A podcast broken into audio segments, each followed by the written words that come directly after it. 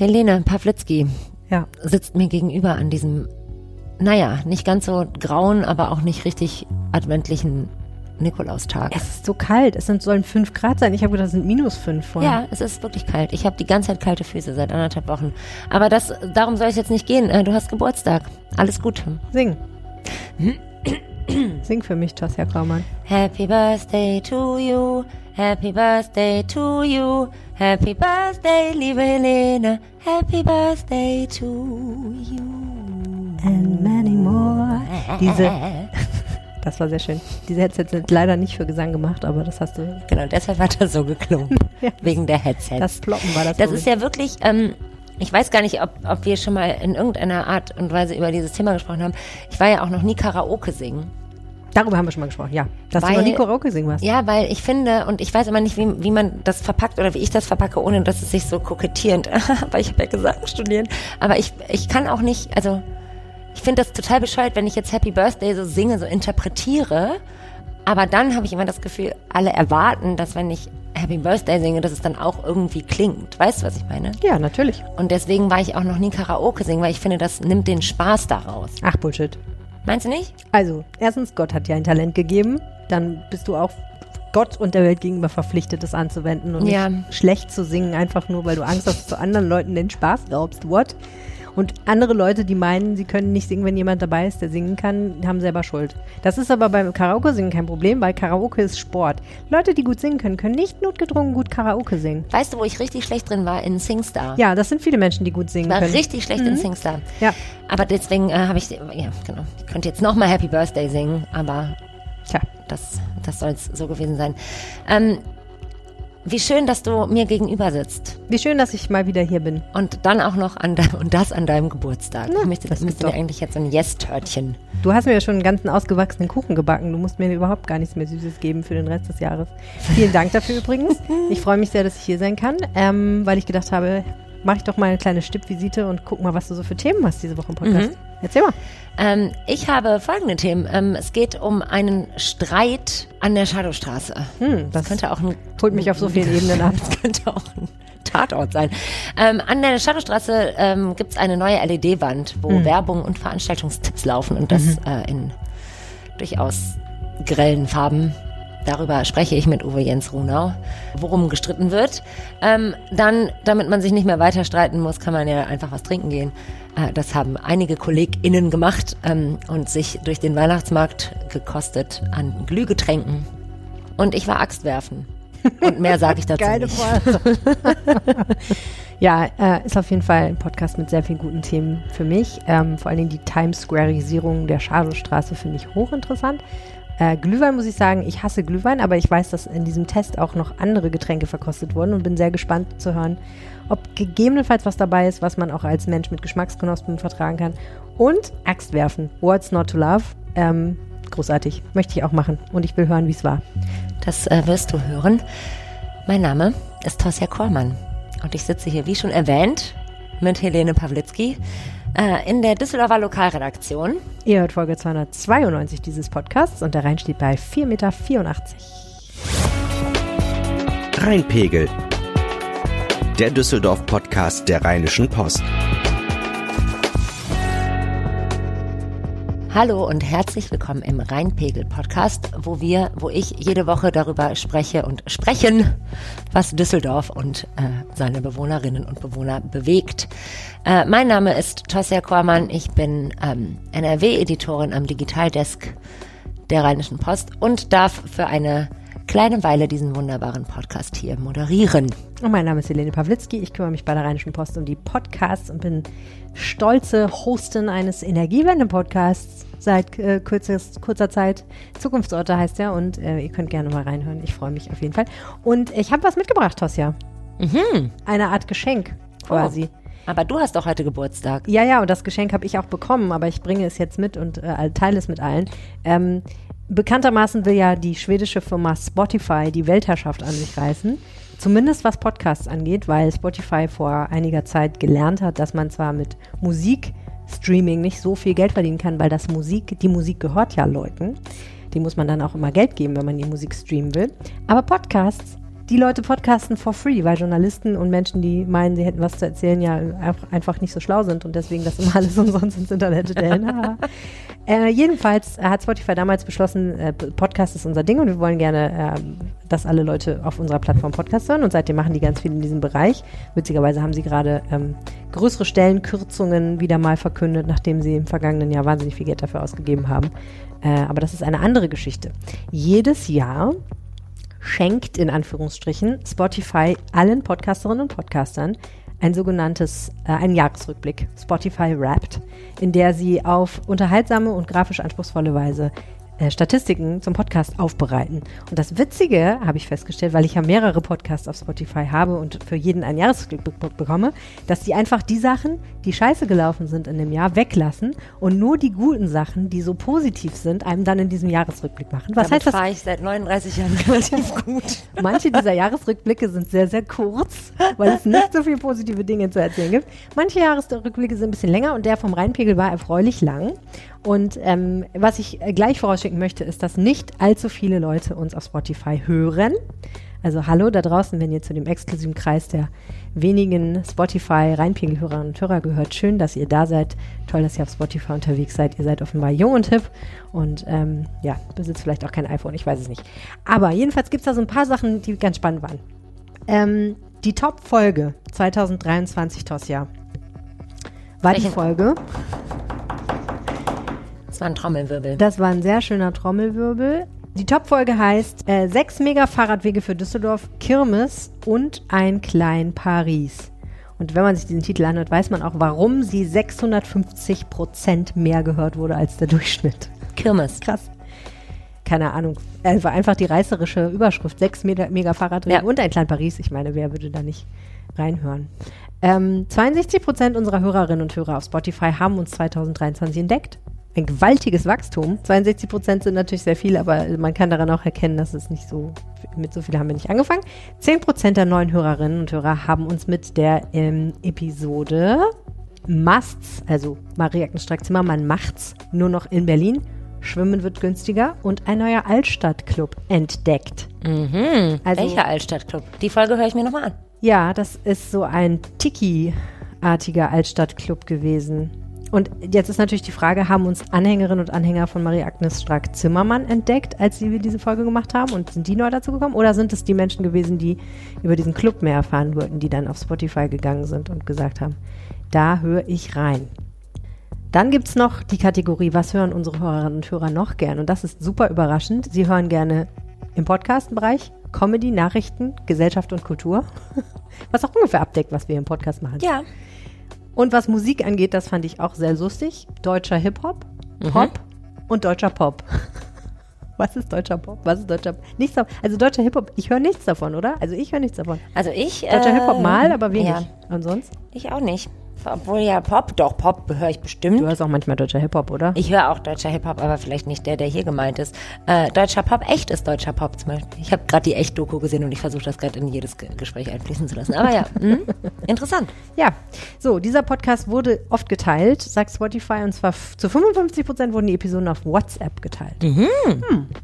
Finde ich gut, dass die Leute einfach direkt sagen, hey, hallo Freunde, meine engen, lieben Freunde, am häufigsten wurde geteilt ähm, die Episode über Feiern in Düsseldorf. Das ist ja auch eine Mono-Episode gewesen, wo wir uns mit einem Thema beschäftigt haben. Drei Leute, ein DJ, ein Tanzlehrer und ein Veranstalter, die erzählt haben, wie hat sich eigentlich das Feiern in Düsseldorf verändert. Und ich finde, das ist eine sehr teilwürdige Episode gewesen. Ich verstehe. Wir haben tolle Bewertungen auf Spotify, 4,6 von 5 Sternen. Ist nicht schlecht. Und generell sind wir einfach gewachsen wie Sau. 35% mehr Hörer, 52% mehr Streams, 45% mehr Follower und 23% mehr Minuten produziert. Oh. Und wenn du dir überlegst, dass wir nur 23% mehr Minuten produziert haben, aber 52% mehr Streams hatten, dann ist das doch eine sehr effektive, sehr effektives Jahr gewesen. Das äh, glaube ich dir jetzt einfach, weil, wie ich schon öfter erwähnt habe, steht auf meinem Abiturzeugnis neben Mathe einfach eine Null. Und das, äh, wenn ich, das nehme ich als Ausrede für alles. Stell dir vor, du backst dir einen Kuchen. Ja. Und du setzt 23 Prozent mehr Zutaten ein. Ja. Aber du bekommst 52 Prozent mehr Kuchen ja, raus. Verstehe. Wie hast du das gemacht? Ich weiß es auch nicht. It's magic. It's, it's magic. Podcast magic. Es ist, oder es ist it's a big Spotify lie. Ich möchte das nicht ausschließen. Auf jeden Fall, dann gibt es noch eine wunderschöne Kategorie, da wird erwähnt, äh, wer uns unter den Top-Podcasts nennt, die er gerne oder sie gerne hört. 810 Hörerinnen nennen uns unter ihren Top 10 Podcasts. Wow. 480 nennen uns unter den Top 5. Und 117 Menschen auf Spotify nennen uns auf der Nummer 1 ihrer Top-Podcasts. Jetzt frage ich mich natürlich, werden die gefragt? Fragt Spotify, was ist dein Top-Podcast? Gib uns bitte 10 Top-Podcasts an, die du hörst. Nein. Das, das sind wahrscheinlich die, die dir dann hören immer, ne? Das kann sein. Okay. Ich wurde noch nie gefragt von Spotify. Nee, ich wurde von Spotify noch nie irgendwas gefragt. Quatsch. Aber jedenfalls naja, das ist so, ich glaube keiner Statistik, die du nicht selber gefälscht hast, das ist Spotify Rap für mich, aber es ist trotzdem irgendwie süß. Man es freut ist, sich trotzdem. Es sind sehr schöne äh, Zahlen. Herzlichen Glückwunsch dazu. Herzlichen Dank. Ja. Auf der Shadowstraße ist im Moment Weihnachtsmarkt. Voll. Und das äh, hat ja durchaus was Besinnliches, vor allem wenn es dunkel wird. Es sei denn, ich bretter da mit dem Fahrrad durch, was mir neulich aus Versehen passiert ist, weil, wie sich rausstellt, die haben das ja ausgeschildert, dass ja. der Fahrradweg, der ja sowieso die Shadowstraße in zwei teilt und völlig unmöglich ja. und so.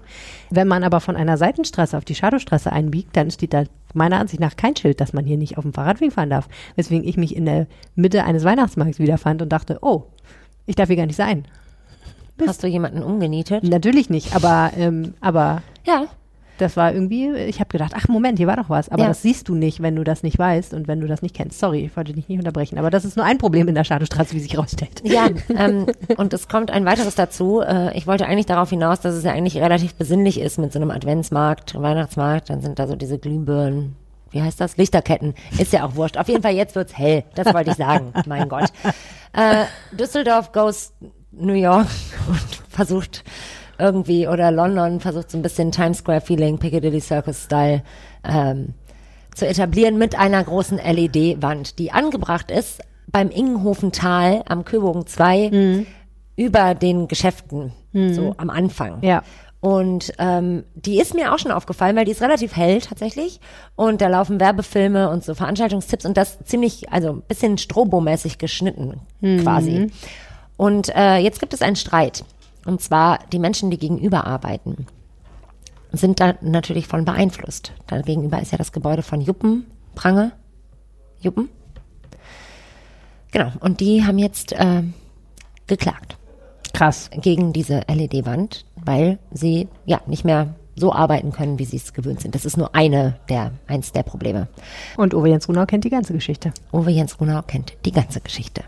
Uwe Jens Grunau. Wir sitzen in der Zentralbibliothek und äh, sprechen über ein Thema, was nicht direkt hier vor Ort sich abspielt, sondern was meinst du, wie viele Meter weit weg ungefähr? Luftlinie? Luftlinie gar nicht so viel. 1600 würde ich tippen. Ja, das ne? Kein Kilometer.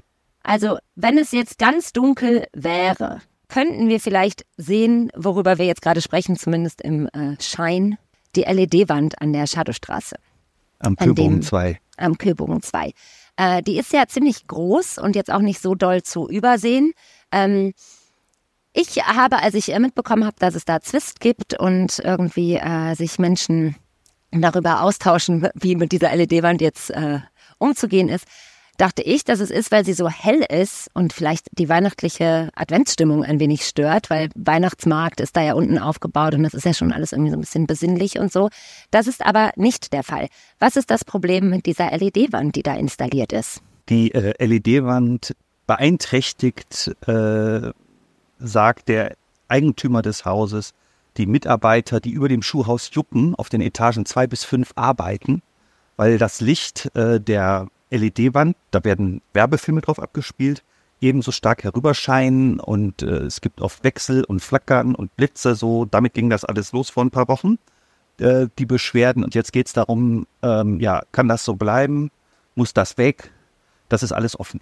Ähm, seit wann ist diese LED-Wand da installiert? Das ist ja nichts, was irgendwie von Anfang an, seit, seit diese ganze ja, wie nennt man das, diese ganze Geschäftsstraße da, also die mhm. Schadowstraße wurde ja neu gemacht und seit mhm. diese ganzen Gebäude eröffnet sind, die war ja nicht von Anfang an da. Nee, genau, die ist auch sehr spät erst in das Planungsverfahren reingekommen, dass dieses sogenannte Innenhofental oder K2 da entstehen sollte, dieses begrünte große Geschäftshaus und diese aufsteigende Dreiecksfläche gegenüber, das stand eigentlich schon längst fest.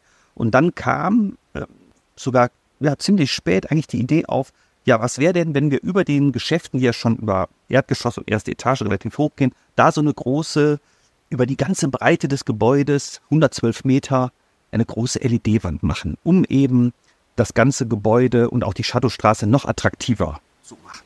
Ja, so ein bisschen äh, Madison Square, Ja, nee, wie heißt das? Times Square. Times Square. Times Square oder. Piccadilly Circus. Ja, tatsächlich. Ja, da, da kommt auch ein bisschen die Idee her. Ähm, der Jürgen Menzel, das ist der Prokurist und auch für die Projektentwicklung zuständig bei Zentrum. Das ist das Unternehmen, was den ganzen Köbogen 2 da geplant hat. Und die haben halt Kontakt zu so einer Firma aus Düsseldorf, äh, die in Flingern sitzt und die richtig spezialisiert ist auf Lichtobjekte und ganz moderne Sachen macht, überall in der Welt, auch in Las Vegas und so weiter. Und da kam dann die Idee auf, eben so eine LED-Wand dahin zu machen. Genauso wie es in dem Köbogen zwei flächendeckendes WLAN bald geben soll. Einfach, Ja. dass es attraktiver wird. Und äh, der Geschäftsführer von der Betreiberfirma jetzt von der LED-Wand, der hat mir auch gesagt, das ist halt so, und das sieht man da eben am Times Square und woanders, dass eben ähm, Lichtgestaltung und Architektur immer mehr zusammenwachsen. Ja, Und das sieht man an diesen Spots, äh, die wir da eben genannt haben. Und das wollte man da jetzt auch hinbekommen, als Teil des Städtebaus, der Stadtgestaltung. Ich verstehe. Ich habe, äh, mir drängt sich sofort eine Frage auf, die wir vielleicht tatsächlich gegen Ende nochmal etwas eingehender äh, beleuchten können.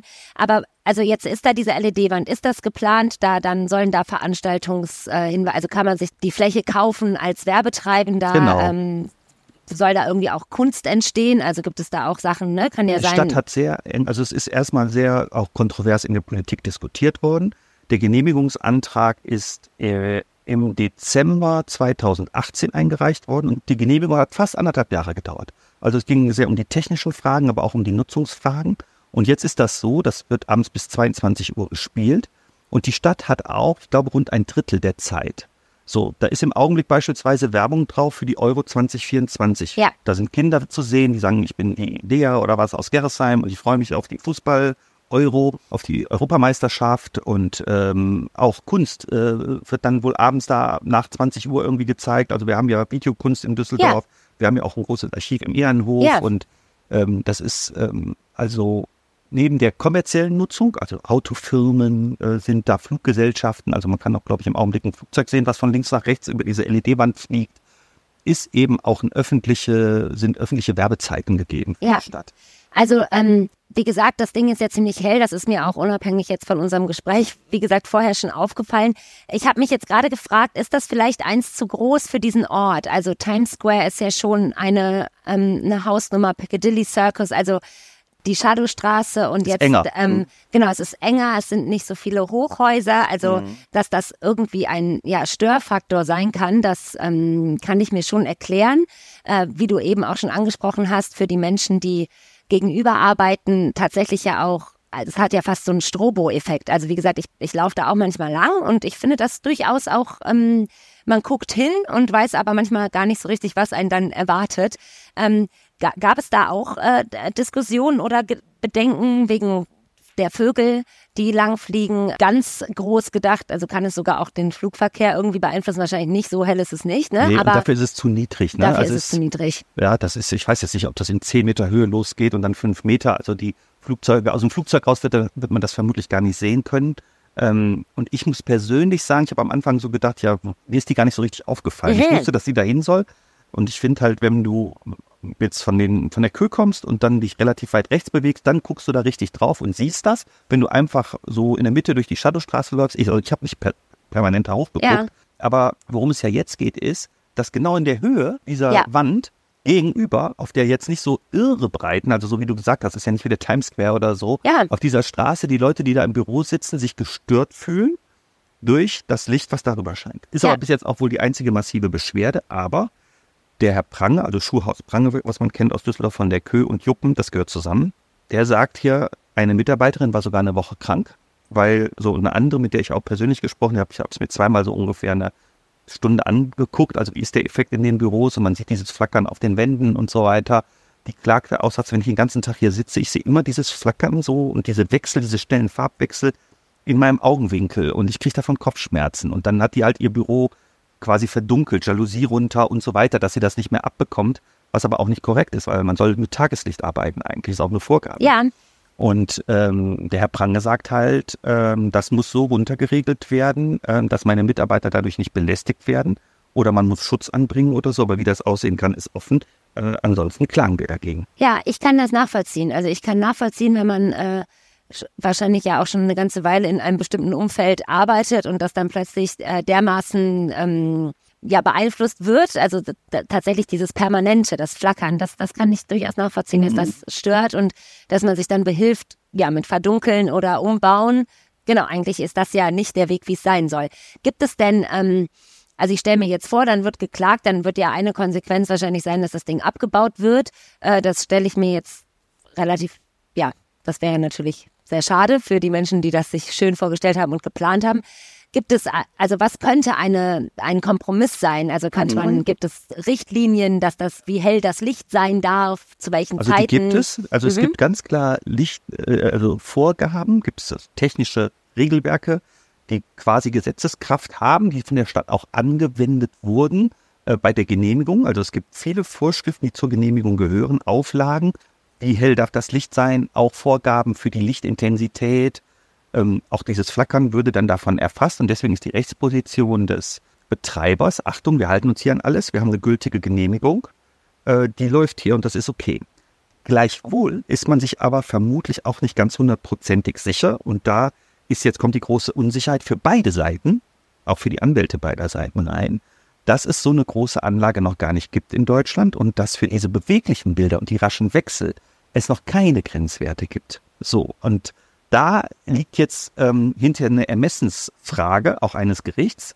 Ist das so okay oder ist das nicht okay? Und der Betreiber hat aber auf die Beschwerden auch schon reagiert. Er will ja da auch quasi als Pionier etwas schaffen, was mit der Nachbarschaft funktioniert.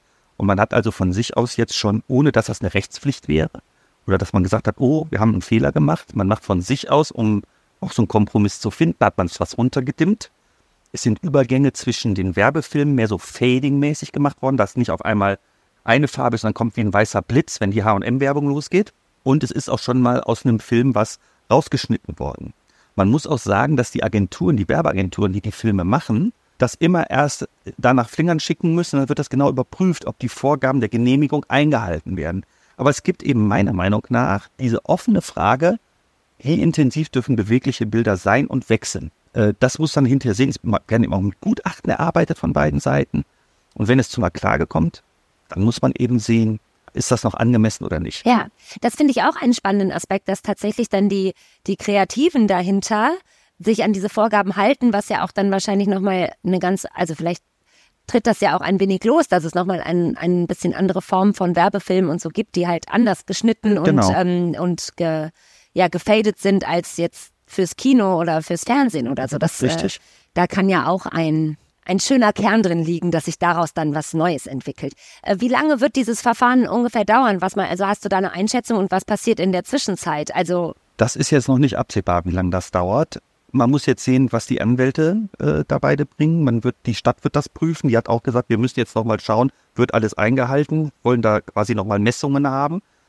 Der Herr Pranger hat Messungen ähm, beauftragt. Und dann muss man sehen, ob man sich einigt oder ob es ein Gerichtsfall wird. Und ein Gerichtsfall, das heißt wieder neue Gutachten und das zieht sich natürlich alles. Deswegen ist das von der Zeitschiene her, kann Jahr dauern, kann zwei dauern. Man muss halt sehen, wie schnell kann Abhilfe geschaffen werden. Darauf dringt der Herr Prange für seine Mitarbeiter. Aber vor Gericht weiß man ja, hm, das kann dauern. Und man muss sehen, wir haben ja jetzt erst in Anführungsstrichen eine 70 Meter breite LED-Wand, die fünf Meter hoch ist die soll noch auf diese 112 Meter verlängert werden. Das hängt auch vom Ausgang dieses Verfahrens. Ja, weil das tatsächlich, also dass sich so Verfahren durchaus hinziehen können, ist sehr bekannt. Und wenn es natürlich um Dinge geht, die, also jedes Verfahren betrifft Menschen direkt, weil sonst gäbe es die ja nicht. Aber da frage ich mich halt, was in der Zwischenzeit mit den Mitarbeitenden, ähm, also was da die Lösung sein kann. Einerseits weiß man, da läuft das Verfahren, aber ein Tag hat trotzdem 24 Stunden, ein mhm. Tag hat acht Arbeitsstunden, also ein mhm. Arbeitstag hat acht Stunden, die ja trotzdem da äh, werden. Ja. Also gibt es da irgendeine Idee? Also man könnte, rein rechtlich gesehen, könnte man versuchen, das im Eilverfahren zu bekommen, wie so eine einstweilige Verfügung. Aber da liegt ein Risiko drin, wenn man hinterher das Hauptverfahren verliert, muss man viel Geld vielleicht bezahlen, Schadensersatz. Äh, das heißt, äh, das ist vermutlich nicht das erste Ziel. Äh, man kann natürlich mit Jalousien arbeiten, um erstmal Abhilfe zu schaffen. Man kann gucken, benutzt man alle Büros. Aber langfristig will er seine Immobilien nutzen können. Da gibt es auch Mieter beispielsweise. Ne? Das ist nicht nur Mitarbeiter von Prange, sondern in dem einen Gebäudeteil sind auch Mieter drin. Und ähm, wenn die verlängert wird, die, die LED-Wand sind ja auch wieder Beitrauhäuser betroffen. Ja. Also das zu klären grundsätzlich ist, glaube ich, schon ganz wichtig. Ja, also bei ja eine Seite, wie immer bei Verfahren, aber da durchaus, also ich, genau, ich sehe, wenn du das jetzt so erklärst, tatsächlich ja nur die eine Variante ist, die LED-Wand läuft nur nachts oder nur und dann wird es auch Probleme geben. Wie gesagt, ich denke auch immer noch. Da gibt es viel so schärfere den- Grenzwerte. Also mit ab, den Vögeln und so, also irgendwie Ja. muss es da auch. also ab 22 Uhr darf es nur noch ein Drittel so Ja. stark leuchten. Also das, deswegen ist der Betrieb nur bis 22 Uhr. Ja, Und äh, da muss man halt sehen, eher wie die Filme gestaltet sind. Ja. Das kann auch darauf hinauslaufen, dass Ja. das dann anders gemacht ja. wird. Und die andere Variante ist, dass die Mitarbeitenden oder alle, die auf der anderen Seite quasi sind, für immer einen Kompromiss eingehen. So, so stelle ich mir das vor. Das muss man abwarten. Das muss man abwarten. Noch eine kleine Frage zum Abschluss. Ist das äh, auch an anderen Orten in der Stadt geplant? So, also soll, soll das äh, Times Square Feeling, das Piccadilly Service Feeling auch noch? Äh, Also in der Größenordnung sicher nicht. Also was es immer mehr gibt, sind natürlich LED-Lichtwände. Also beispielsweise auf der Graf-Adolf-Straße sind neue eingerichtet worden, auch mit Begrünung drumherum. Am Karlsplatz kommt das gerade, an dem ähm, Parkhaus. Das wird ja auch begrünt und da kommen auch LED-Flächen drauf. Aber da ja, muss man sehen, da sind die Leute gegenüber etwas weiter weg. Also es wird schon so, so wie ich das eben auch gesagt habe, im Städtebau mehr eingesetzt, aber so großflächig äh, wie da jetzt auf der Shadowstraße ist mir nicht bekannt. Okay. Ja, wir werden äh, verfolgen, wie sich dieses Verfahren entwickelt und äh, hoffentlich so, dass alle drumherum zufrieden sind, so wie immer. Ja. Vielen Dank, Uwe Jens Ronau. Sehr gerne. Weißt du, was mir dazu einfällt zu dieser ganzen Geschichte? Ich wohne ja gegenüber von einem Alten- und Pflegeheim und die haben, vergangenes Jahr zumindest, an ihren Balkon, an ihre drei Balkons übereinander, haben sie ähm, Lichterketten aufgehängt und die haben sie auch auf Strobo gestellt. Und das war krass. Dieses Jahr haben sie das nicht gemacht, aber ähm, es war schon, also es war hell und es war, es blinkte. Naja, so viel dazu. Bevor es weitergeht, kurz eine kleine Pause, in der vielleicht auch ein bisschen Werbung läuft. Wenn man jetzt auf diesem Weihnachtsmarkt sich rumtreibt, kann man verschiedene Dinge tun, Sachen kaufen, die aus Schafsfell sind, Krippenfiguren erwerben und sich ein paar Glühwein oder andere Heißgetränke reinstellen. Das möchte ich nicht. Musst du ja auch nicht. Möchte ich auch nicht. Aber Das- ich möchte auch kein Schafsfell und auch kein, kein, kein Krippenfiguren haben. Ich möchte frittierte Dinge essen. Ah. Ich möchte vielleicht jemanden beim Karussell fahren zugucken. Das sind so die Dinge, die ich auf dem Weihnachtsmarkt tue. Aber es ist wirklich ein Problem, Getränke auf dem Weihnachtsmarkt für Menschen, die nicht so auf Glühwein stehen. Ja. Ähm, ob es da welche gibt, wie die schmecken und was äh, das alles eigentlich bedeutet, haben herausgefunden Angelina Burch und Christopher Trinks, die uns ihre Glühweintestergebnisse präsentieren. Ihr beide auf dem Weihnachtsmarkt. Das ist natürlich per se was Schönes. Ich persönlich bin nicht der allergrößte Glühwein-Fan. Ich finde tatsächlich, es ist erst so heiß, dann trinkt man zwei Stücke und dann ist auch schon wieder so ein bisschen schal und kalt. Ähm, aber darum soll es jetzt nicht gehen. Ihr wart auf dem Weihnachtsmarkt und habt Alternativen getestet zum klassischen Glühwein, wenn man so wie ich kein großer Glühweinliebhaber beziehungsweise keine große Glühweinliebhaberin ist. Angelina, was durftest du verkosten? Was sind deine Erfahrungen? Was ist dein Takeaway? Also erstmal habe ich den ganz normalen Glühwein natürlich auch klassisch noch getestet und der schmeckt ja auch von Stand zu Stand einfach unterschiedlich. Das ist, ist was Gutes, so kann jeder irgendwie das finden, was er gerne mag und was am besten schmeckt. Ähm, genau, und ansonsten habe ich noch den Hot Aperol getestet. Der ist jetzt irgendwie auch sehr im Kommen gewesen in den, in den letzten Jahren und genau, das ist eigentlich auch eine ganz gute Mischung gewesen für die Leute, die Aperol im Sommer gerne trinken. Die finden da auch eine gute Winterversion. Also das ist wirklich einfach äh, Aperol mit heißem weißem Glühwein und man schmeckt beides raus. Der war super lecker, also kann ich sehr empfehlen. Und ähm, genau, ansonsten gibt's auch noch die Alternative, zum Beispiel Kakao mit Baileys. Also sowas gibt's auch. Es gibt Eierpunsch und ähm, genau, es gibt aber auch beim Glühwein mittlerweile ganz andere Alternativen. Also zum Beispiel noch in der Rosé-Version oder Genau, ich glaube, da ist für, für viele Geschmäcker unterschiedliches dabei. Ja, ich habe auch das Gefühl, es wird irgendwie immer fancier, so, ne? Also weißer Glühwein ist ja jetzt schon nicht mehr so richtig äh, neu, aber ja, den Aperol, Hot Aperol, Blue Gin habe ich auch irgendwie Genau. gelesen. Hat das einer von euch probiert? Nee. Das stelle ich mir auch irgendwie gut vor. Klar, Kakao mit Base oder mit Rum oder mit Schuss generell. Nee, Das ist ja dann so etwas äh, heftiger fast schon, ein bisschen fast wie eine Mahlzeit, stelle ich mir das vor. Ähm, bevor wir über Dinge wie Preise und ob sich das Ganze lohnt sprechen, Christopher, Ich hatte tatsächlich auch mit dem Gedanken gespielt, mal so einen Glühgin zu probieren. Hab dann allerdings von Freunden schon gehört, dass der auch ganz schön schnell in den Kopf steigt. Und da ich an dem Tag noch arbeiten musste und ein bisschen schreiben musste, war das nicht so ganz passend. Aber äh, ich bin sowieso viel mehr Bierfan als Weinfan, deswegen habe ich mich sehr gefreut, dass äh, zumindest an einem Stand äh, Glühbier angeboten wurde. Ähm, das war ganz lecker, auf jeden Fall. Ja, ich äh, muss diese Frage stellen, weil ich habe immer das Gefühl, dass Menschen, die sehr gerne Bier trinken, ja auch durchaus, hm, wie soll ich das jetzt ausdrücken, nicht ohne Grund auch vielleicht etwas kritisch gegenüber einem Bier mit Geschmack hat, also mit Geschmack. Mhm. Ne? Also wie ist das dann bei Glühbier? Wenn du Bierfan bist, ich stelle mir vor, Glühbier ist ja wahrscheinlich nicht nur einfach heißes Bier. Ich mag sehr gerne. Ich mag diese karamelligen, dunklen Biere sehr gerne und tatsächlich äh, besteht Glühbier original aus belgischem dunklem Bier, was dann ähm, vor der Reifung mit Kirschsaft versetzt wird und dann nochmal so sechs bis zwölf Monate weiter im Pass reifen darf, ehe es dann mit den weihnachtlichen Gewürzen nochmal vermischt wird, also schön, Okay. genau, so Sternanis, Zimt, Kardamom, was man vom Glühwein ja auch normal kennt und dann nochmal ein bisschen reifen darf und dann wird es eben erhitzt. Und äh, ja, das Besondere finde ich eigentlich, wenn man das Glas bekommt, das hat tatsächlich auch so eine Schaumkrone. Und ist, die, ist der Schaum auch heiß?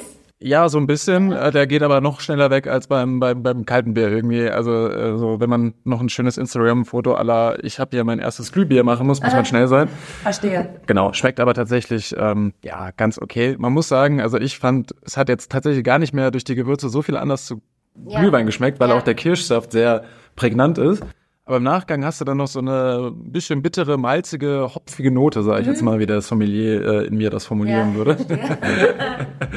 Und äh, ja, das macht schon ein bisschen Biererlebnis, aber jetzt so groß, äh, das krasse Unterschiedsgeschmackserlebnis zu Glühwein ist es. Ja, das wäre dann meine Frage gewesen, weil du, Angelina, ja gesagt hast, dass man bei Aperol, also bei Aperol tatsächlich das rausschmeckt, wie das bei dem Bier ist, weil ich glaube, darauf wollte ich auch gerade mit meinen Sermonen über Bier. Ich möchte ja niemanden hier gegen mich ähm, weil es geht ja darum, dass es so schmeckt, wie, Genau. es schmecken soll. Und äh, diese Gewürze sind ja einfach relativ prägnant, darum stelle ich mir vor, dass das dann einfach die Idee ist, die vielleicht äh, Allerdings, es ist 50 Cent teurer als der normale Glühwein. Also da müssen sich äh, Bierfans bisschen darauf einstellen, dass sie da mal ein bisschen mehr in die Tasche greifen. Das wäre jetzt tatsächlich meine nächste Frage. Wie äh, schlägt das alles zu Buche? Also Glühwein, wie teuer ist inzwischen so eine Tasse Glühwein im Schnitt? zwischen vier und fünf Euro, kann man sagen. Also auch das unterscheidet sich ja nochmal. Wir haben ja äh, ganz viele Stände hier auf dem Weihnachtsmarkt und das ist, je nachdem, auf welchem Markt man gerade ist, unterscheidet sich das auch nochmal ein bisschen, aber zwischen vier und fünf Euro und dann auch zwischen zwei und vier Euro Tassenpfand immer noch dazu. Und so ein Hot Aperol und so, kommt das ein bisschen teurer? ja, der hatte sieben Euro, meine ich, gekostet. Also das ist auch wie beim Glühbier. Aber ich meine, im Sommer, der Aperol, der kostet ja genauso irgendwie sieben, acht Euro. Also das ist natürlich da auch schon nicht vergleichbar. Und Ja. ähm, genau, deswegen. Ähm, gibt es auch inzwischen ähm, ja so angefancyte alkoholfreie Varianten? Ist euch da was untergekommen? Also ich meine, dass es den klassischen Kinderpunsch gibt und Heidelbeer und heißen Apfelsaft und so, aber gibt's auch, ich meine, es gibt ja mittlerweile auch äh, alkoholfreie Weine, alkoholfreien Sekt gibt's auch, ähm, also ist euch das auch untergekommen? Also tatsächlich bei mir noch nicht. Jetzt, wo du es sagst, so klar, man kann ja auch, wenn es alkoholfreien Gin gibt, auch alkoholfreien Ja. Glühgin eigentlich anbieten äh, oder alkoholfreies Bier, aber ist mir tatsächlich noch gar nicht begegnet. Nee. Ja, vielleicht lässt sich äh, die momentane Wetterlage und so auch besser mit äh, ein, zwei, Glühbier, Glühgin oder Hot Aperol drin äh, aushalten.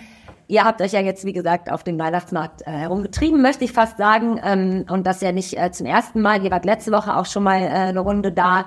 Wie ist denn so die Stimmung mit dem Wetter? Also wie war es jetzt, als ihr da euren Test gemacht habt und so? Genau, habt ihr irgendwie einen Eindruck bekommen können? Wie weihnachtlich äh, ist es gerade in der Stadt? Ähm, genau, also bei, bei den Tests waren es tatsächlich immer Regentage, die ich erwischt hatte. Da war wirklich auch echt nicht viel los. Also das hat man direkt gemerkt. So am ersten Tag ging's noch. Also da hat man schon auch gemerkt in der Stadt, da war schon die Lust da, dass auch der Weihnachtsmarkt wieder losging.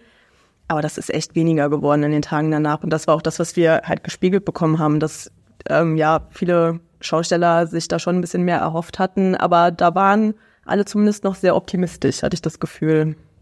Und ich glaube, jetzt, jetzt hatten wir auch vor ein paar Tagen ein bisschen weihnachtliches Erlebnis hier mit ein bisschen Schneefall.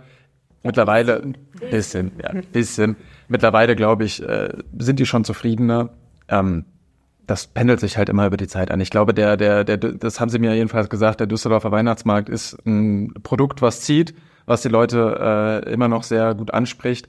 Und klar, wenn es regnet, äh, dann haben halt die Stände, die einen, die einen Unterstand haben, wie zum Beispiel am Bootplatz äh, ähm, beim Riesenrad, ja doch noch mehr Vorteil. Oder jetzt auch die neben der Eisbahn. Also wahrscheinlich wird es für die kleineren Stände ein bisschen schwieriger, gerade auch so die Handwerker oder Co., wo man halt sich nicht unterstellen kann, sondern im Zweifel im Regen steht. Aber die Glühweinbuden, ich glaube, die sind die letzten, die äh, genau Probleme bekommen könnten. Ja, und ähm, wenn man das eine oder andere Glühgetränk dann intus hat, muss man ja auch irgendwie eine Grundlage schaffen davor oder danach. Was sind eure Go-To-Snacks auf dem Weihnachtsmarkt? Hm, Crepe, eigentlich. Mhm. Ja, also das ist so, ohne groß zu überlegen, eigentlich immer so mein, mein Go-To. Ich bin ein riesiger Fan von Raclette-Brot. Ich, ich liebe Raclette über alles, deswegen feiere ich es, dass es auf dem Brot gibt. Aber was ich auch ganz cool fand, äh, so auch so ein bisschen Stichwort Mehrweg, da, äh, da gehen die inzwischen auf oder versuchen ein bisschen innovative Wege zu gehen. Also unsere Kollegin Julia Nemesheimer hat zum Beispiel äh, da so einen großen Mehrwegtest gemacht und herausgefunden, dass manche ähm, zum Beispiel die Waffel als Schale anbieten und dann da zum Beispiel äh, ja die Champignons, äh, die man kennt von Jahrmärkten oder Co. in der Waffel anbieten mit Soße. Stelle ich mir persönlich ganz lecker vor, ist sogar noch ein bisschen mehr. Oder äh, die Wursttasse für Currywurst. Also, äh, also, nee, die Brottasse, Entschuldigung, die Brottasse. die Brottasse für Currywurst. Also tatsächlich ein Brötchen, was gebacken ist wie eine Tasse. Und da füllt man dann die Currywurst inklusive Soße rein und ja, hofft, dass man schnell genug ist äh, beim Aufessen, bevor es durchsuppt. Ähm, ja, Brottasse hört sich auf jeden Fall nicht spielmaschinenfest an. Ähm, jetzt ist es ja so, man geht jetzt äh, nach Feierabend oder am Wochenende oder wann immer man Zeit und Lust hat auf den Weihnachtsmarkt äh, ja, kauft sich ein, zwei Glühwein oder Glühbier oder Hot Alcohol oder was auch immer man gerade äh, möchte. Dann, ja, ein Snack, so ein Crepe. Was, wie kostet, wie viel kostet so ein Crepe? Hm, also je nachdem, was drauf ist, schon mindestens fünf Euro und das geht dann aber auch mal hoch auf sechs, sieben Euro. Also ja. das ist schon jetzt man muss schon wissen, dass es auch ein bisschen teurer werden kann, wenn man halt wirklich was trinkt, was isst und äh, dann ja. vielleicht noch irgendwie was noch unternimmt oder noch an irgendeinem anderen Stand sich was kauft. Also das ist schon ein Ausflug. Ja, das, das äh, finde ich tatsächlich, kann man nicht unerwähnt lassen, dass das äh, durchaus, ich meine, drüber schlendern und die Gerüche und Lichter und die Musik in sich aufnehmen, kann ja auch schon Adventsstimmung äh, kreieren, aber so ein bisschen, was möchte man hier davon haben?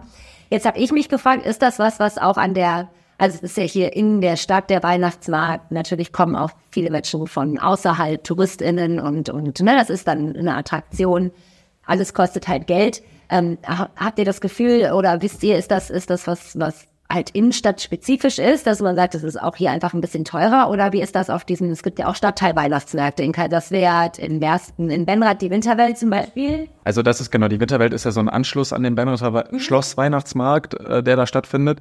Ähm, das ist so eine, so eine, so eine Lichterinstallationswelt im Benrather Schlosspark.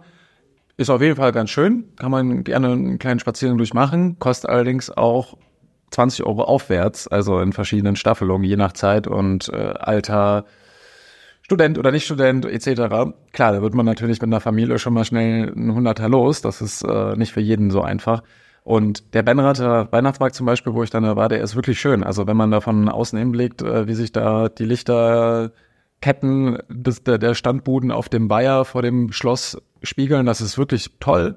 Aber klar, wenn man dann da sich mal ein paar Preise anguckt, also da ist man genauso viel Geld los wie in der Innenstadt. Deswegen, ich glaube, wenn diese ganz kleinen Stadtteilmärkte, die nur am Wochenende stattfinden, da habe ich jetzt zum Beispiel in Unterbach oder äh, auch äh, in Bersten gibt's ja auch die Glühweinhütte, wo sich die Menschen ja. immer gerne treffen. Da kostet der Glühwein meines Wissens zum Beispiel nur 3,50 Euro.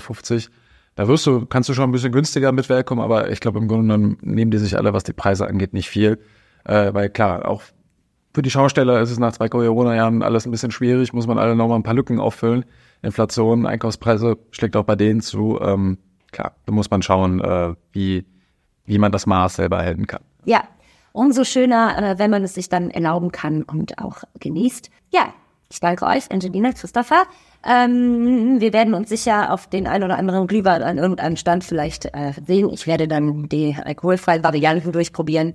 Oder zum Eislaufen. Das mache ich übrigens auch einmal im Jahr im Weihnachtsmarkt. Ähm, ja, vielen Dank und bis zum nächsten Mal. Sehr gerne. Bis zum nächsten Mal. Ich habe ein neues Hobby.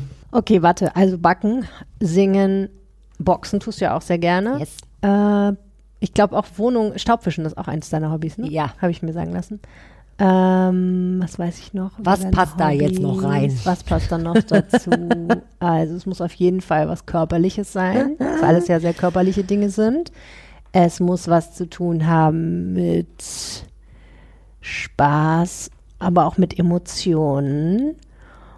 Also Bogenschießen Ah, habe ich auch mal gemacht. war klar. Aber nur einmal. Ähm, Einmal. Kickboxen. Nee, Kickboxen ist zu nah an Boxen dran. Äh, warte, warte, warte, ich hab's gleich. Ähm, jonglieren. Ganz genau. Und damit danke fürs Hören. Ich hab's erraten. Nein, wir reden natürlich vom Axtwerfen. Wir reden vom Axtwerfen und ich werde nicht müde, es zu betonen, wie viel Spaß das gemacht hat. Ähm, und damit ihr auch wisst, wie viel Spaß mir das gemacht hat, habe ich äh, mich dabei aufgenommen. Nee, das ist immer irgendwie bescheuert. Nein, nein, ich finde nicht.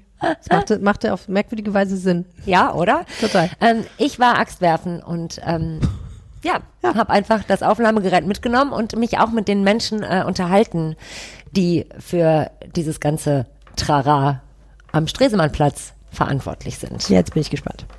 Ich befinde mich in einem Gewölbe am Stresemannplatz in Düsseldorf.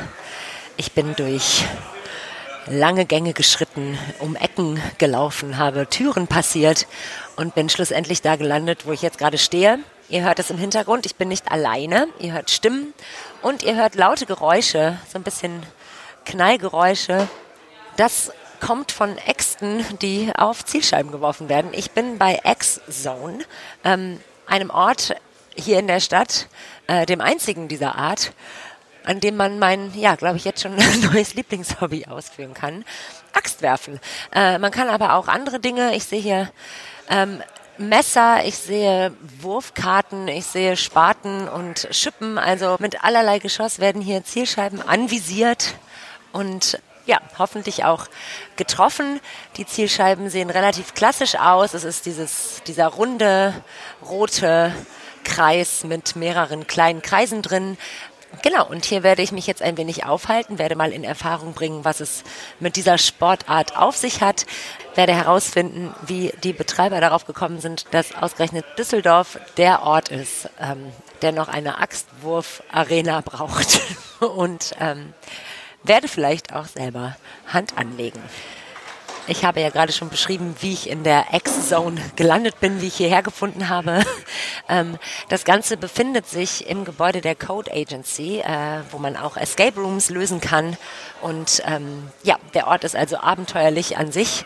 Ich beschreibe euch mal ein wenig, äh, wie es sich hier anmutet. Also es ist wie gesagt, äh, ja, durchaus schon abenteuerlich zu erreichen durch lange Gänge und die ein oder andere Tür. Ähm, es riecht ganz wunderbar nach frischem Holz, ein bisschen nach Farbe, was vielleicht auch dem geschuldet ist, ähm, dass das ganze Ding hier noch nicht so furchtbar alt ist. Das, der Holzgeruch kommt allerdings natürlich auch von den Zielscheiben, die sind nämlich aus Holz und diese Zielscheiben befinden sich quasi in so kleinen Boxen. Es sind ähm, eins, zwei, drei, vier, fünf, sechs, sieben an der Zahl. Sieht ein bisschen aus wie so ganz schmale Pferdeboxen. Die sind ausgelegt mit Holzspänen und ähm, genau, also mottogetreu. Und da stellt man sich dann quasi an den Anfang und wirft die Axt wahrscheinlich mit bestimmten Techniken, die ich auch gleich noch erfahren und mir erklären lassen werde, auf diese Zielscheibe. Ansonsten es, äh, gibt es hier eine gemütliche Bar mit ähm, ja, sehr schönen Kristallgläsern, sehe ich gerade, dem ein oder anderen Getränk im Regal. Ähm, es stehen Pflanzen, es ist alles äh, sehr hell, sehr freundlich. Es gibt Tische, an denen man sich aufhalten kann, wo man dann seine Getränke abstellen kann, während man das Gerät in die Hand nimmt, um ordentlich Punkte zu machen. So, ich habe mich jetzt ein wenig einweisen lassen, habe die ersten Würfe schon hinter mir und werde jetzt mit euch, ich muss das hier ein bisschen balancieren, das Mikrofon, das Aufnahmegerät und werde jetzt versuchen, während ich werfe, hier nicht das Aufnahmegerät fallen zu lassen. Also, ich habe gelernt, es gibt verschiedene Abstandsmarkierungen. Für den Anfang ist es leichter, ein wenig weiter dran zu gehen. Wie, wie weit wird das hier sein? Wie groß ist der Abstand von hier bis da? Verzeihung, wenn ich unterbreche. Okay. Also ich stehe äh, viereinhalb bis fünf Meter vom, von der Zielscheibe entfernt. Es gibt für den Anfang, wie gesagt, die Möglichkeit, ein wenig näher dran zu gehen. Dann kann man sich ein bisschen zurücktasten. Es sind auf dem Boden verschiedene Markierungen, damit man immer weiß, ja, wie, welche Schritte man sozusagen macht, auch im übertragenen Sinne. Ich habe in der Hand eine große Axt. Was das alles bedeutet, wird uns ganz sicher gleich noch erklärt werden. Die habe ich unten am Stiel. Ich nehme die Axt über meinen Kopf und werf einfach drauf los. Ah! Und was soll ich sagen? Ich habe getroffen. Nicht ins Schwarze, aber immerhin. Ich werde es nochmal probieren. Ich gehe ein bisschen weiter weg vielleicht. Und nochmal. Gut, ich habe ja schon angekündigt, dass ich wahrscheinlich mein neues Lieblingshobby gefunden habe. Ich mache es noch einmal. Okay, ich habe jetzt dreimal getroffen und damit trete ich, trete ich wieder ab. Es gibt, wie gesagt, auch noch eine kleinere Axt, die ist ein bisschen leichter zu werfen, aber ich glaube ein wenig schwieriger zu treffen. Und äh, je kleiner die Gegenstände werden, genau desto härter ist es sozusagen, die Zielscheibe auch mit so einer Wucht zu erreichen, dass es stecken bleibt. Nachdem ich äh, selber Hand angelegt habe und ähm, naja, ich möchte stolz verkünden, alles einmal in die Mitte getroffen. Du hast alles für jeden, jedes Sportgerät oder Wurfgegenstand hast du ja in der Tat sogar die ganz schwierigen getroffen. Ja, ja äh, wie gesagt, das ist dann jetzt der Moment, wo ich auch meine Axtwurfkarriere wieder aufgebe. Sehr gerne, ja. Und dann trete ich quasi auf dem Höhepunkt ab. Ja, also, also aufgeben, okay. Ja, also einfach finde ich, das ist doch, ne, wenn man was einmal richtig gut gemacht hat, können wir doch einfach retiren. Ja. Ähm, Patrick, du bist Betreiber äh, dieser wunderbaren Lokalität hier. Genau. Ähm, möchtest du einfach mal ein bisschen erzählen, wie the hell kommt man da drauf, äh, eine Axt, wie, wie nennt man das? Ich habe es eben Axt Arena, Axe Zone, was ist, wie, wie nennt man diese? Axtwurfanlage kannst du sagen. Axtwurfanlage. Ja, wobei wir uns also natürlich so als Activity Bar sehen, ja, weil mhm. man bei uns natürlich neben dem Axtwerfen mit äh, Freunden und Familie oder als Firmenfeier-Event hier. Äh, Sind viele Familien hier? Komm, macht man das als ja, Familienfeier zum ja, 60.? Ja, hm, wie gesagt, wir haben in Düsseldorf jetzt vor zwei Wochen aufgemacht. Wir sind ja noch mit der Exxon auch in anderen Städten, da haben wir in der Tat schon. Der ja. älteste war 83, der geworfen wow. hat, ja. Der jüngste war mit Einwilligung 14, ja, der dann geworfen hat, aber im, im Regelfall, äh, ich würde jetzt eher sagen, ältere Familien, ja. Also, aber der 60-Jährige ist jetzt nicht untypisch, ja. Verstehe. Aber ja, Spannend. Ja. Genau, also wie, ähm, wie kam es dazu, dass äh, du, dass ihr gedacht habt, hier. Also bei uns kam es ganz normal so, wir sind äh, eigentlich seit zehn Jahren im Freizeitbereich tätig, aber mit anderen Entertainments, also die X-Zone ist hier fürs Axtwerfen. Wir machen unter dem Namen Laser Zone, äh, sind wir in Deutschland in zwölf Städten vertreten, machen Lasertag, machen da vier Kindergeburtstage, wir haben Minigolfbahnen auch und haben eigentlich immer Produkte gehabt, die eher Kindergeburtstage oder kleinere Gruppen nicht so firmen-eventlastig waren oder sowas ja, und haben äh, wir uns da jetzt letztes Jahr nach neuen Entertainments umgesucht, waren auf einer großen Messe in ähm, England, in London und da war das, das Hype-Thema schlechthin, war Minigolf in Bars, ja, oder Axtwerfen. Da gab es an jeder dritten Ecke eine Axtwurfbahn, ja. Nachher sagten, okay, wer macht äh, das denn? Aber das war äh, einmal gespielt, direkt Feuer gefangen und haben uns dann über äh, Weihnachten, Neujahr hingesetzt und ja, das gestartet und sind jetzt mittlerweile der größte Axtwurfanbieter in Deutschland. Ja, mit ab nächster Woche öffnet direkt der nächste Standort in München-Gladbach, aber wow. mit äh, sechs Standorten, ja, und ja, geht weiter. Aber es kommt sehr, sehr gut an. Ja, ist aber natürlich, weil wir in dem Bereich schon tätig waren und das Netzwerk dahinter haben und vom Pro Product Fit, sage ich mal, was du mhm. sagst, es spricht halt mehr Erwachsene, mehr Firmenfeiern an und ist für uns eine sehr, sehr gute Ergänzung gewesen, da jetzt reinzukommen, dass wir weg von äh, oder weg, aber das, du kannst deinen Kindergeburtstag bei uns feiern, du kannst aber, wenn du, wenn du die Marke oder mit der Zone bekannt warst, auch sagen, ich gehe jetzt zur X-Zone und mach was Erwachsenes. Ja. Kinder, Babysitter ist da, ich gehe jetzt mit meinem Mann, weiß nicht. Mal ein bisschen Axt werfen. mal und, und bei anderen Pärchen eine Runde Axt werfen, ja. Warum nicht? Ähm, tatsächlich, weil du das gerade gesagt hast, dass ihr in England auf der Messe war, bei mir klingelt sofort so eine schottische Glocke. Wo ist Axtwerfen? Also hat halt, du siehst halt ähm, bei uns alle Bahnen. Äh, natürlich versuchen wir hier auch den Vibe so ein bisschen rüberzubringen, auch mit der äh, coolen Stimmung hier. Ähm, ähm, dass im Endeffekt die Bahnnamen so norwegische ja, das äh, sehe ich gerade. Äh, Wikingernamen sind, ja. Birka, und, Riebe, ja. Lund.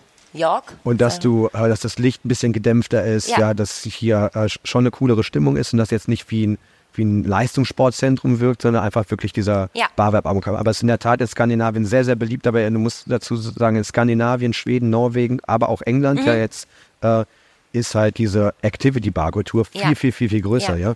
was in Deutschland keiner kennt. Also die Ja. längste Theke äh, der Welt haben wir gedacht, okay, wir müssen jetzt endlich die erste Activity Bar nach Düsseldorf bringen, weil alle sonst nur das Trinken kennen. Und es gibt natürlich neben sehr, sehr geilen Minigolf-Konzepten, die mit Bar, Alkohol für Erwachsene auch funktionieren. Die meisten Leute kennen das sonst nur Minigolf für Kinder und Axtwurfen kannte gar keiner. Das, Das äh, habe hab ich mich tatsächlich auch gefragt. Ihr serviert hier ja auch Getränke, unter anderem auch alkoholische Getränke. Kommt sich das nicht ähm, im Zweifel ein wenig in die Quere, ähm, wenn man das ein oder andere Bier trinkt und dann mit schwerem Gerät auf Sachen Ähm, wirft? natürlich eine berechtigte Frage, ja. Ähm, du wirst aber Axt werfen, äh, wird immer stattfinden als ein, wir starten den Abend und gehen danach essen. Ich verstehe. Gehen danach weg. Ja, und wir haben auch hier bei uns, also es, es wird Sicherheit sehr, sehr hoch geschrieben. Hier gibt es pro zwei Boxen, also pro acht Leute, die ja maximal dann in den zwei Boxen spielen können. Wir haben natürlich mehr Boxen hier. Ist immer ein Ex-Master, ja, äh, ein Instructor, der den Leuten die Spielregeln erklärt, die unterschiedlichen Wurfgegenstände. Man kann ja bei uns von einer kleinen Axt, großen Axt, einem Spaten auch, ja, äh, oder einem klassischen Wurfmesser ähm, äh, diverse Wurfgegenstände nachher, Ja. nachher spielen. Aber die müssen einerseits erklärt werden und natürlich achten wir auch währenddessen auf Sicherheitsregeln. Ähm, und hier kommt keiner betrunken rein und hier geht aber auch keiner betrunken raus. Ja? Ähm, also das ist ganz, ganz wichtig. Also wir sind jetzt nicht der Endstop, wenn jemand, also wir sind ja sehr, sehr zentral gelegen, nachher sagt, okay, in der Altstadt, ich bin nicht Ja. mehr in den Club reingekommen, weil ich zu betrunken bin, ich torkel jetzt zum Hauptbahnhof und dann gehe ich nochmal kurz in die. Runde Axt Da haben wir auch schon geschlossen. Also Ja, ich hier ist bis verstehe. maximal Mitternacht auf. Ja, ähm, okay, wenn es dann äh, sozusagen dahingehend keine äh, Schäden gibt. Ich habe gemerkt schon in dieser ganz kurzen, äh, in meiner kurzen Axtwerferinnen-Karriere, Karriere, ja, ähm, ich habe schon körperliche, körperliche äh, Schäden nicht davon getragen, aber es ist ja durchaus anstrengend. Es ist ja, ich bin Rechtshänderin, das heißt, ich werfe mit dem rechten Ja. Arm. Ich würde jetzt mich nicht, ähm, ich bin jetzt nicht, ähm, wie soll ich das sagen, natürlich Body, schon- Bodybuilding-mäßig ausgestattet. ja. Ich bin durchaus aktiv. Ich werde morgen vielleicht mini bisschen Muskelkater haben. Wir müssen, müssen aber in deinem Fall sagen, ähm, äh, ich glaube, du bist aufgewärmt. Ich, ich, ja. Nein, das, das, Ja, ist das habe ich mich d- gefragt. Nee, du hast kein Aufwärmen, ja. Ähm, ich weiß nicht, ob wir ein intensives Aufwärmen mit unseren Kunden haben, aber was ich dir sagen kann, bei dir war es jetzt untypisch. Also du hast jetzt wahrscheinlich so viel geworfen, wie du normalerweise in einer Viertelstunde werfen würdest. Ich verstehe. Ja? Ähm, weil du kommst im Regelfall nicht alleine, also mindestens zu zweit. Eigentlich sind die Bahnen immer zu dritt oder eher sogar zu viert. ich sehe mich hier Ja. schon den ein oder anderen Sonntagnachmittag verbringen. Alleine und dementsprechend, auch, also du wirfst, legst in die Sicherheitsbox die Axt ab, trittst raus, dann kann der Nächste rein, der nimmt sich da die Axt raus, der wirft und es ist jetzt kein, ich übergebe dir die Axt, ja. Oder wir geben euch die extra an der Bar raus und wir haben einen Barkeeper da, aber macht das mal unter euch aus oder Ja. so, sondern äh, Also es gibt ähm, keine äh, ähm, regelmäßiger Wechsel. empfohlenen Aufwärmümungen, die ich machen kann, bevor ich hier Ähm, nein, aber das wäre eine sehr gute Idee. Die könnten wir an unsere Kunden formen. Und danach Ja. vielleicht auch das Ausdehnen. Ja, also ich, okay. es ist ja schon sehr, man macht Ausfallschritte, man bewegt die Ja. Hand äh, ziemlich einseitig. Also ich finde, da könnte man sich einen Es ist, ähm, es ist aber ein sehr guter Punkt. Also ich werde das mal intern bei uns in den, in den Kreis mit aufnehmen. Ich kann aber sagen, wie gesagt, es ist ja die fünfte Anlage jetzt hier, ja, Ja. Ähm, die einzige und größte auch in Düsseldorf, ähm, die oder war bis vor kurzem sogar die größte in, äh, hier in NRW, ja, ähm, dass, dass das auf jeden Fall äh, bisher noch nie zurückgekommen ist, dass Deutschland gesagt hat, boah, habe ich so einen Muskelkater gehabt, Mhm. ja. Aber äh, im Regelfall, aber du hast vielleicht einen guten Punkt, das hat noch keiner. Äh, ich rufe dir natürlich auch nicht alle an und frage, habt ihr Muskelkater gehabt, ja, ja, aber vielleicht möchte man sich auch nicht die Blöße geben Ja. und sagen, ich habe vom Aber was, Axtwerfen was ich halt viel, viel wichtiger fand jetzt bei dir, jeder hat eine, innerhalb von kürzester Zeit ein Erfolgserlebnis gehabt. Ja, Man fühlt sich danach schon, äh, also ich war auch beim Zivildienst, gab es bei uns damals noch, ja, man fühlt sich jetzt aber danach trotzdem stärker, euphorischer, ja, oder die nächste Zombie-Apokalypse, wenn sie, wenn sie kommt, ja, man wäre, ich habe irgendwo noch äh, einen Spaten im Schuppen Ja. stehen, ich bin gesichert. Auf jeden ist Fall natürlich gewappnet. Quatsch, aber, aber im Endeffekt, äh, du verstehst, was ich meine, dass jeder war euphorisch, Ja, also ich habe mich tatsächlich auch nicht heimlich vorbereitet, weil das ist natürlich so eine Sache, ähm, das ist ja jetzt ein Hobby, was ich äh, dann auch, also nur hier ausführen kann, was ja für beide Seiten vielleicht ganz gut ist, weil es für mich immer was Besonderes bleibt, äh, dahin Ja. zu gehen. Also wie, es ist ja schon durchaus gefährlich, möchte ich sagen. Also wenn ich das jetzt in freier Wildbahn, wenn ich jetzt überlege, ach guck mal, bei mir im Hinterhof kann ich immer ein bisschen Axt werfen, so da, ähm, das kommt wahrscheinlich nicht so gut an. Also habt ihr schon Stammkundinnen und Stammkunden, dass ihr merkt irgendwie, nee, okay, Doch, auf jeden Fall. Und wir hatten eben ja gesagt, es wird hier, ich denke im Mitte, Ende Januar werden wir anfangen, dass wir ja sonntagsabends so ein äh, regelmäßig für die Locals, für die Leute, die häufiger kommen wollen, für einen kleinen Eintrittspreis Ja. so ein lokales Sonntagsabends-Turnier machen, ja. ja. Da werden keine Olympiasieger gekürt, ja, aber ähm, vielleicht wird sich da dann mal aufgewärmt, ja, weil die Leute das dann vielleicht ein bisschen ernster nehmen, aber das ist im Endeffekt für so ein kleines Ding, dass man hier so eine lokale Community reinkriegt. Ja. Aber das Thema wird eher sein Date Night, ja, für kleine Pärchen. Ja, weil was, was willst du heute, wenn du jemanden kennenlernst, kannst du auch hier was Cooles Neues machen, Mhm. wo sich erst recht auf jeden Fall jeder dran erinnert, ja. Du kannst das mit anderen Pärchen tatsächlich für so ein zusammen erstes, machen, ja. zweites Date gar nicht schlecht. Ähm, das lernt man direkt so. Ja, weil ähm, Charakter ähm, den Charakter ist. ja, nein, hast du recht. Ja, in so Wettbewerbssituationen nein, zeigt also sich ja du, schon, Du willst sofort, wie wie, man wie, so geht tickt. man mit Niederlagen oder mit Erfolgen Ja. um, ja. Was aber wirklich das Thema so wirklich äh, sexy macht, Mhm. dass das alle Leute rauskommen, sind happy, egal ob Mann oder Frau, egal welches Alter, alle haben getroffen und alle sagen, nee, es hat Spaß gemacht, weil Ja. du dir das am Anfang gar nicht vorstellst. Jeder hat so seinen eigenen Berührungspunkt Ja. und, und hat Spaß dabei. Ja. Max, jetzt habe ich dich am Mikrofon. Äh, du bist der Endlich. Zweite im Bunde hier, der ähm, diese X-Zone zu verantworten hat. Genau. Möchtest du äh, vielleicht mal ganz kurz erzählen? Ich frage mich ja. Ich habe jetzt schon mitbekommen, ihr seid beide schon länger in diesem Metier aktiv. Äh, du machst Escape Rooms hier, du hast die Code Agency, betreibst du schon länger. Ähm, jetzt hast du, Patrick, ja schon erzählt, dass ihr auf der Messe wart und irgendwie Axtwerfen entdeckt habt. War das vorher schon irgendwie in deinem Repertoire, äh, in deinem Traum- und Wunschrepertoire, dass du irgendwann mal Äxte wirfst? Also ich, ich stelle mir vor, dass man ja über solche Wege auch Hobbys kennenlernt, von denen man vorher gar nicht wusste, dass man sie vielleicht haben kann.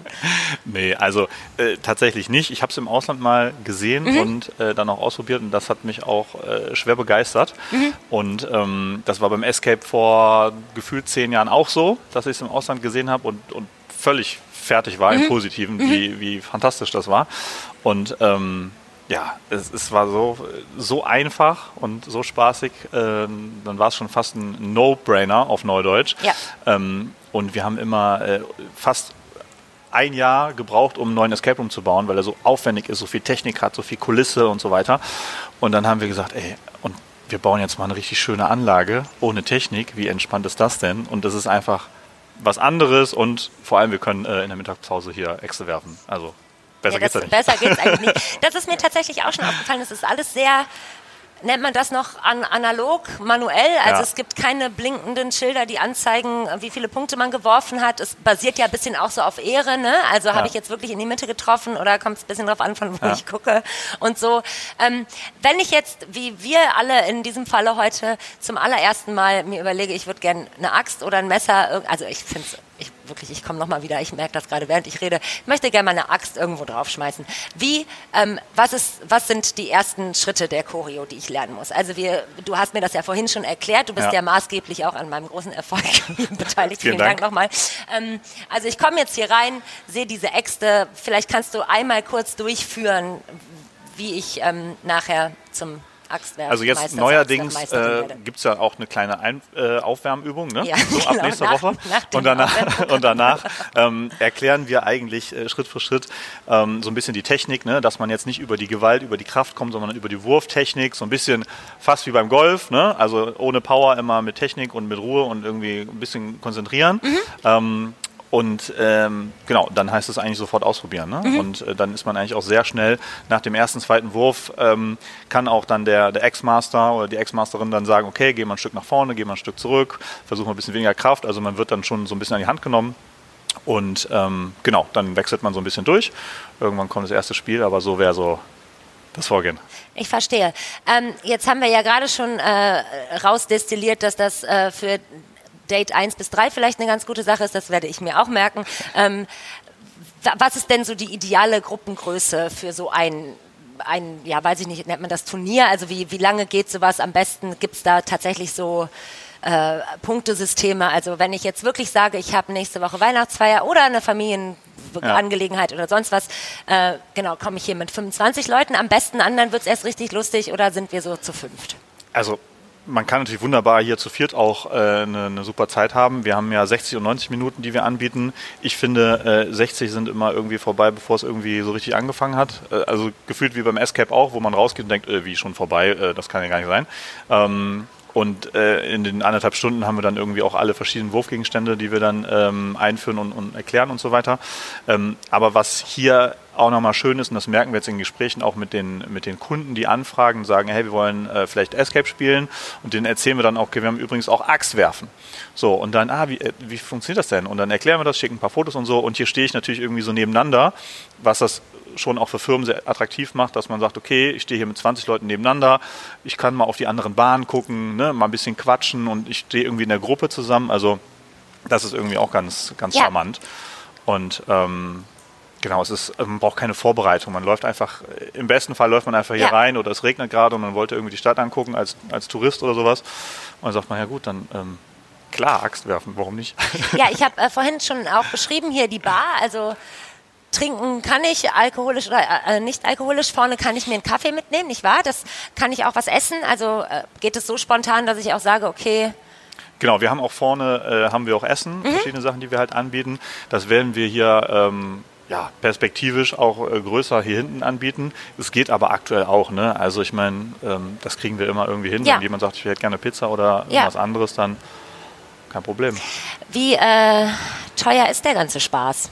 Ähm, das kommt so ein bisschen drauf an. Also wir haben unter der Woche, Montag bis Donnerstag und Freitag bis Samstag einen Tarif und dann 60 und 90 Minuten. Ähm, und der Einstieg wäre dann so ungefähr für vier Personen 60 Euro Montag bis Donnerstag ne, für, eine, für die 60 Minuten. Und genau, dann äh, am Wochenende ist ein paar Euro teurer. Aber ähm, ja, 60 und 76 und 90 und 114 Euro dann am Wochenende. Für Okay. 90. Ja, ich meine für so eine Für vier Personen. Ja, genau. Für so eine Aktion, die man macht, ist das ja durchaus äh, etwas, was man sich leistet. Und Ja. wie spontan kann ich sein? Im Moment ist so ein bisschen nach Verfügbarkeit auch des Personals, muss man sagen. Aber am Wochenende sind wir eigentlich durchgängig äh, besetzt, irgendwie von Freitag bis Sonntag, dass man theoretisch sogar online buchen kann oder anrufen kann und äh, oder teilweise kommen die Leute einfach rein und dann äh, haben wir es fast auch immer irgendwie möglich machen können, dass man dann auch direkt irgendwie werfen kann, wenn nicht sowieso Betrieb ist. Ähm, ja, aktuell haben wir jetzt äh, nach kurzer Zeit irgendwie auch immer Freitag, Samstag, Sonntag schon Gruppen hier und dann geht das eigentlich auch immer sehr spontan. Ja, noch eine letzte Frage. Ähm, diese Zielscheiben sehen ja schon relativ mitgenommen aus nach nicht allzu langer Zeit. Euch gibt es hier seit dem äh, 10. November. Ähm, klar, wenn ich mir vorstelle, auf so eine Holzscheibe wird jetzt hier im Schnitt wahrscheinlich 498 Mal pro zwei Stunden geworfen. Das habe Ja. ich mir gerade natürlich ausgedacht. Wie oft äh, wird das hier gewechselt? Also wir hoffen, dass wir nur so alle drei, vier Monate mal die Scheibe wenden müssen. Ne? Die haben auch, äh, ich glaube, über 120 Kilo pro äh, Scheibe. Das ist schon ziemlich viel massives Holz, was wir da äh, an der Wand hängen haben. Und ähm, wird dann getauscht. Jetzt gerade muss man sagen, haben wir auch mit den Eröffnungsevents und auch das Team ist natürlich voll on fire. Die äh, wollen hier auch werfen und wollen hier ihre Signature Moves haben. Aber ähm, ja, ich hoffe, dass wir so nur drei, vier Mal im Jahr Ja. wechseln und drehen müssen. Verstehe. Ähm, vielen Dank für, äh, Sehr, sehr gerne. fürs Antwort stehen und ähm, vor allem ja für die gute Axtwerfzeit. Ich komme auf jeden Fall wieder. Wir freuen uns. Finde ich super spannend, äh, das mit dem Axtwerfen. Ähm, klingt nach was, was ich gerne mal ausprobieren würde. Ich glaube aber, es würde mich auch sehr frustrieren, weil ich wahrscheinlich nicht so gut daran wäre. Aber wer weiß. Jetzt kommt aber noch mal eine kleine Pause, in der das läuft, was diesen Podcast möglich macht, nämlich Werbung. Also was wir gar nicht vorgelesen haben heute sind äh, mehrere Reaktionen auf die Podcast-Episode. Die habe ich aber leider jetzt nicht dabei.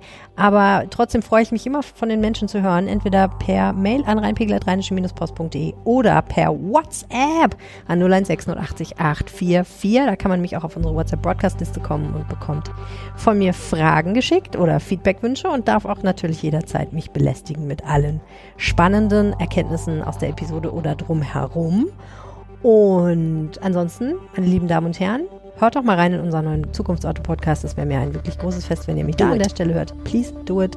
Und ansonsten hört nächste Woche wieder rein, wenn es wieder heißt. Herzlich willkommen beim Rheinpegel und äh, tschüss. Tschüss. tschüss. Mehr im Netz. Alle Nachrichten aus der Landeshauptstadt findet ihr auf rp-online.de slash Düsseldorf.